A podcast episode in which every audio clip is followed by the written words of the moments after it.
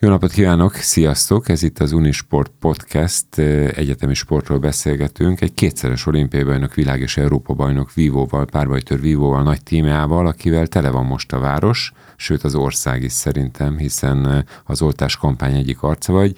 Szia Titi, elnézést, szia, hogy így szia. szólítalak, de Én régóta ismerjük egymást, köszönöm, hogy itt vagy. Mit szólsz ez, hogy ennyiszer látod magadat? Jaj, borzasztó. Nagyon nem tetszem magamnak, de hát ez van, úgyhogy nem tudok mit csinálni. Nem jó a kép? Nagyon nem. Miért? Hát nem ilyen vagyok, mert itt ez egy ilyen nagyon lenyalt fejű, rendezett nőt itt ábrázol, én meg abszolút nem ilyen vagyok. És volt beleszólásod egyébként, hogy melyik képet válasszák ki? Én a fotózáskor mondtam, hogy könyörgök, hogy ne fésüljenek már ennyi szemben, minden hajszálon párhuzamos most már, és akkor egyszer, hogy összeborzoltam a hajamat, mondom, most fényképezzenek, mert ez vagyok én. Lefényképeztek, de nem ez lettem. Igen, lehet, hogy az utómunka után is meg kellett volna nézni. Ezt mondom úgy, hogy egyébként én nem tartom ezt rossz fotónak, meg szerintem csinos vagy rajta. Nem én vagyok, nem én vagyok. Nem, te vagy. És miért vállaltad el, miért tartod fontosnak, hogy, hogy az oltási kedvet növeld? Um, Azért, mert szerintem, szerintem a cél az mindenkinél ugyanaz, tehát, hogy mindenki ugyanazt akarja, hogy szűnjön meg ez a koronavírus. Tehát uh, itt, itt az, a, az a kérdés, hogy ugye egy része az már tett azért, hogy, hogy megszűnjön, a másik része pedig pedig még, még, még nem jött rá, hogy mi, vagy még, még egy kicsit bizonytalan abban, hogy, hogy hogyan is lehetne ezt a közös célt elérni, és azt ugye azért mindenki tudja, hogy egy labdát azt nem lehet elhajítani egy újjal, két újjal, azt meg kell fogni öt ujjal, tehát össze kell fogni az összes újnak, hogy azt a labdát, azt a koronavírust el tudjuk a fenébe hajítani, és hát talán, talán az én példám, hogy én beoltattam magam, a családom beoltatta magát, testvérem, szüleim, mindenki, ismerőseim, hogy, hogy hát ha hát ha egy picit tudok tenni azért, hogy minél előbb bulizhassunk egy jó nagyot. Ez egy érdekes dolog, most név nélkül mondom, mert vannak személyiségi jogok is, de egy ismert sportvezető sportember az, aki egyébként súlyos dohányos, idős, 60 év fölötti, és ő most átesett koronavírus járványon, két oltása volt, uh-huh. és azt mondták az orvosok, hogy ha nincs beoltva, száz százalék, hogy nem éli túl. És így uh-huh. kijött a kórházból 12 nap kemény küzdelem után, de kijött. Uh-huh. Uh-huh. Hát én, én mindig azt mondom, hogy a, amikor egy gyerek fut a szakadék felé, akkor meg kell állítani, és el kell neki magyarázni, hogy miért ne menjél tovább, és hogy hát most nem csak gyerek, hogy felnőtt, tehát a saját maga ellen nem tudja megvédeni az ember, de legalább elmondjuk azt, hogy, hogy miért ne tegye azt, hogy tovább lép a szakadék felé. Aztán, ha ő úgy dönt, akkor hát abban már nincsen beleszólásunk. No de nem ezért beszélgetünk itt az Unisport Podcastben, hanem azért, mert azon kevesek egyike vagy, aki nagyon sok univerziádén részt vett, ráadásul úgy, hogy közben nagyon eredményes nem egyetemi, hanem élsportolói pályafutása volt, és hatszoros univerziádé bajnok vagy, most ugye egyetemi játékoknak hívják. Ez hova sorolod ezt a hat aranyérmet a pályafutásodban, úgyhogy közön világbajnok, vagy egyéni világbajnok, vagy kétszeres olimpiai bajnok, vagy egyéniben Európa bajnok, tehát minden volt, minden is volt. Ez, olyan, ez egy borzasztó jó kérdés, mert ugye amikor az ember megnyeri, akkor úgy érzi, hogy egy nagyon nagy versenyt nyert meg, mert, mert azért ott elég kemény mezőny is tud lenni. Persze van, aki ezt ilyen bulinak fogja föl, hogy ugye az egyetemisták azért szeretnek mm, örülni, bolondozni és bulizni, de mégiscsak egy verseny. Én, én nagyon szerettem az univerziádét. Én nagyon ráfókuszáltam a, magára a versenyre, de utána nem jellemzően rám azért kőkeményen buliztam is. Egyébként ugye ott legendásan jó hangulat van ezeken az eseményeken. Persze, hát ugye ott ö, a, tehát ugye azért sokan, ahogy az előbb is mondtam, sokan nem életük fő versenyének tekintik. De azért, aki oda esélyesként megy, megy el, az bizony azért oda, oda teszi magát, szereti azt, hogyha azért megmutatja a világnak, hogy, hogy meg tudom nyerni ezt a versenyt is. Én kétszer nyertem egyéniben, négyszer csapatban. Egyszer azért nyertem egyénibe, mert nagyon-nagyon szerelmes voltam egy vízilabdázóba, és nagyon meg akartam neki mutatni, hogy, Kibe? hogy nem mondom meg, mert mindenki ismeri. Bár mondjuk most már a karomból adódóan, ugye és az idősebb hát korosztályhoz. Nem, mert családja van, nehogy azt így a felesége, hogy akkor történt, akkor teljesen szabadok voltunk még mind a ketten. Tehát ott nagyon meg akartam Kétszeres, neki mutatni. Kétszeres, hogy nem, nem, nem, nem, nem, nem, nem. Vezető volt, vezető, tehát ja, nem vezető. játékos. Igen. Na jó, most ezt hagyjuk abba ezt a... nem fogsz rájönni. De tényleg nagyon-nagyon... Játékvezető is volt? azt nem tudom, szerintem jó. nem. Na jó, hagyjuk Szerintem ilyen. nem. Úgyhogy ott nagyon örültem, hogy a, a arra emlékszem, hogy a étteremben, mert ugye azért ez egy kis olimpiai falu, tehát ezt úgy kell elképzelni ezt az univerziádét, hogy az olimpia az egy nagy olimpiai falu, az univerziádé pedig ugyanazzal a felépítéssel működik, falu, azokban egészségügyi központ, étterem, étteremben iszonyú jó hangulat, miután már az ember túl van a versenyen, és ugye hát akkor ott gratulált, és akkor hát nekem az, a, az majdnem már olyan volt, mint hogyha olimpiát nyertem volna. És ez a 95-ös egyéni győzelmed, vagy a 97-es, vagy a Fukuoka, Japán és Palermo? Fukuoka. Fukuoka. Fukuoka. Igen.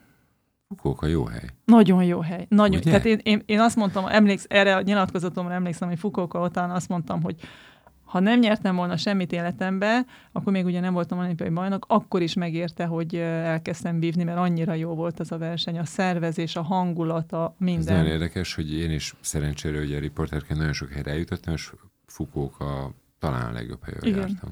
Igen, ez a nagyon... déli japán sziget, és Igen, jaj. nem nagyon tudják az emberek hogy egy, Mhm. egyáltalán az, hogy, hogy hol van, de szóval te akkor ezt kielveszted minden szempontból, de azt jól sejtem, ugye, hogy azért találkoztál a legnagyobb vívókkal, tehát voltak ott ugyanolyanok, akikkel utána egy olimpián vagy egy világbajnoki menetelés során találkozhattál. Igen, azért mondom, hogy a vívásban az kimondottan kemény mezőny volt, tehát ö, ott azért, ha valaki megnyerte az egyénit, az, azt akkor azért mindenki figyelte, és azért az egy komoly, komoly ö, díj volt, vagy elismerés volt mindenki az egyzők részéről is, ö, ö, meg saját magunk versenyzők is.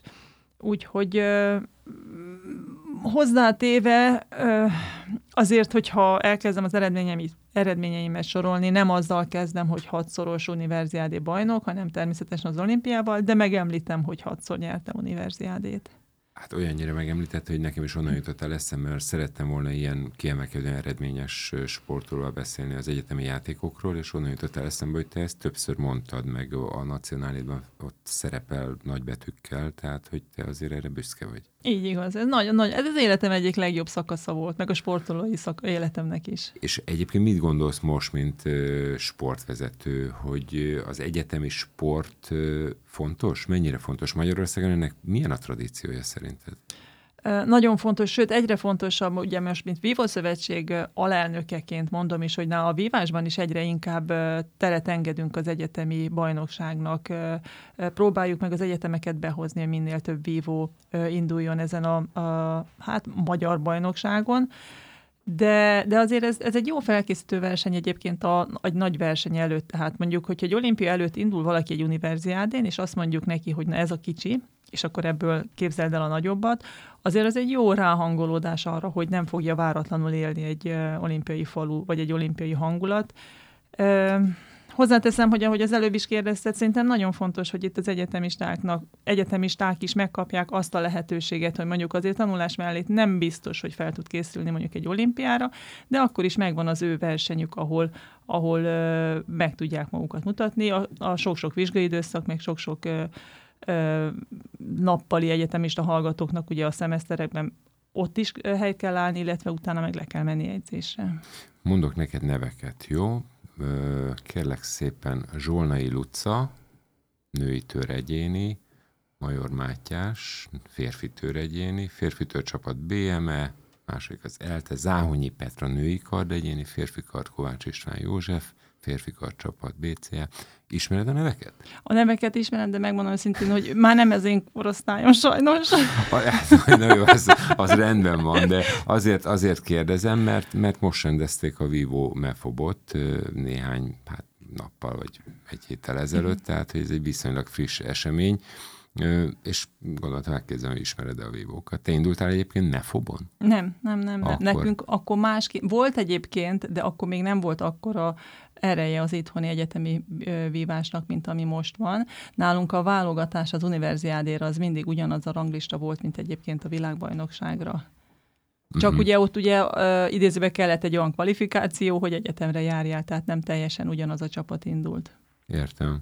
Értem. Egyébként amikor jártad a világot, akkor te láttál arról, a, mondjuk a te sportágatban, nem tudom ez mennyire jellemző, mondjuk az igazán kiemelkedő vívó nemzeteknél, hogy az egyetemi sport is jelen van a vívásban? Mert mondjuk arról hallottam, hogy például az olaszoknál a csendőrség vagy a katonasság viszi a primet, vagy a franciáknál, de egyetemi szinten a vívás?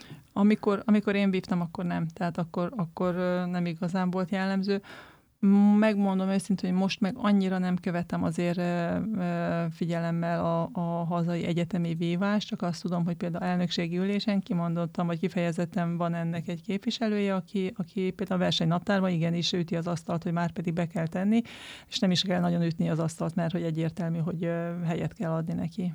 Ott ősz a Magyar Vívó elnökségében, nagy tímeával, kétszeres olimpiai bajnok, világ és Európa bajnok párbajtörővel beszélgetünk. Ott ülsz a, a Viva Szövetség elnökségében, és hát tudsz mindent a sportágról.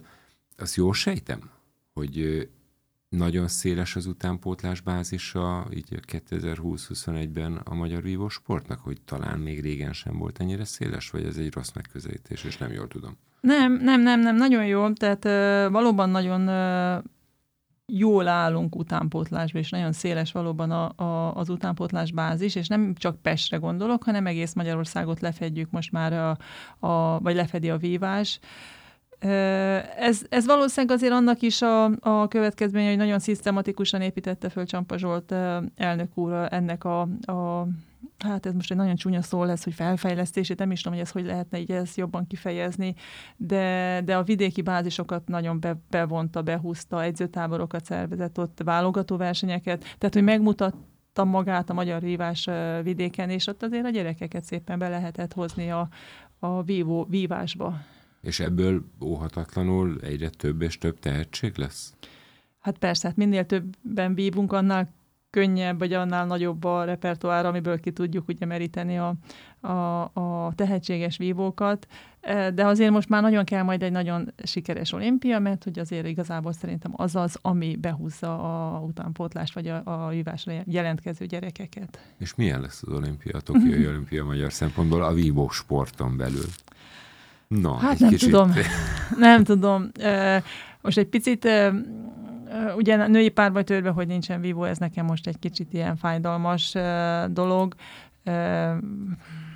Fene tudja, hogy az ember jól döntött, vagy nem jól döntött az, hogy nem százszemese indult ezen a pótkvalifikációs világkupán, ahol esetlegesen meg lehetett volna szerezni azt az egyetlen egy lehetőséget, hogy egyénibe, de ez már teljesen mindegy történelem. Itt azért az MSE megmutatta az igazi arcát, hogy milyen korrekt és tisztességes kis vívó hölgyről van szó, mert, mert fejet hajtott és segítette Kunan a felkészülését. Az áron, megmondom őszintén, hogy az áron az, az, simán, tehát hogy ő simán tudja nyerni de az, a, de az a simán az annyira simán, hogy még annál is simábban, szóval, hogy ő akkora tehetség, meg annyira uh, elmentek otthon a hangjái, és ez most jó értelemben mondom, tehát, hogy ő mindent uh, a, a, ez alá tud tolni, um, és, és nagyon ott van évek óta a, mezőnybe. Persze azt tudni kell, hogy a vívás azért ott, ott nagyon, nagyon össze kell jönnie mindennek, hogy hogy tudjon nyerni az ember, de hát ha az áron kétszer már tudott nyerni, akkor szerintem a harmadikat is simán be tudja húzni.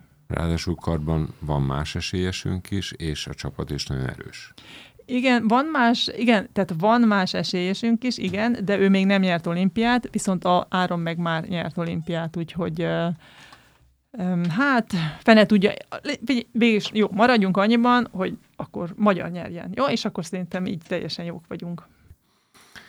És hogyha mondjuk a kartól elvonatkoztatunk, akkor ki lehet még, aki esetleg esélyes? Hát a kartól nehéz, mert ugye ott kartban van csapat is, meg egyéni, a női törben a csapat elindult, tehát azért az most egy nagyon nagy dolog. És a női kartban, most megint visszatérve, bocsánat, azért ott, ott Márton Anna, azért ott azért nagyon komoly nevek vannak, akik kicsit így elrejtve, de mégis ott vannak, hogy oda kerülhetnek a dobogóra, aztán ott meg már minden történhet. Egy utolsó és záró kérdés, és ezen vívással kapcsolatos, hogy halad a Budapesti Vizes Európa-bajnokság? Az úszók még nem kezdtek, de az Európa-bajnokság zajlik, te meg ugye ott létesítményigazgató vagy hangolódik, tehát most ugye megy már a szinkron, meg megy, megy a műugrás, azt gondolom, hogy ez a kisebbik falat, mert szombaton lesz az átállás, és akkor jönnek a őrült számú, azt hiszem 3000, vagy valamilyen nagyon komoly számú ö, úszó, úgyhogy ö, 23-án lehet azt mondani este, hogy akkor rendben volt minden. Na hát akkor sok sikert kívánok, és remélem látunk még ilyen óriás plakáton valamikor. Köszönöm szépen, nagy tímját hallottátok itt az Unisport Podcastben. Köszönöm, Titi. Köszönöm szépen.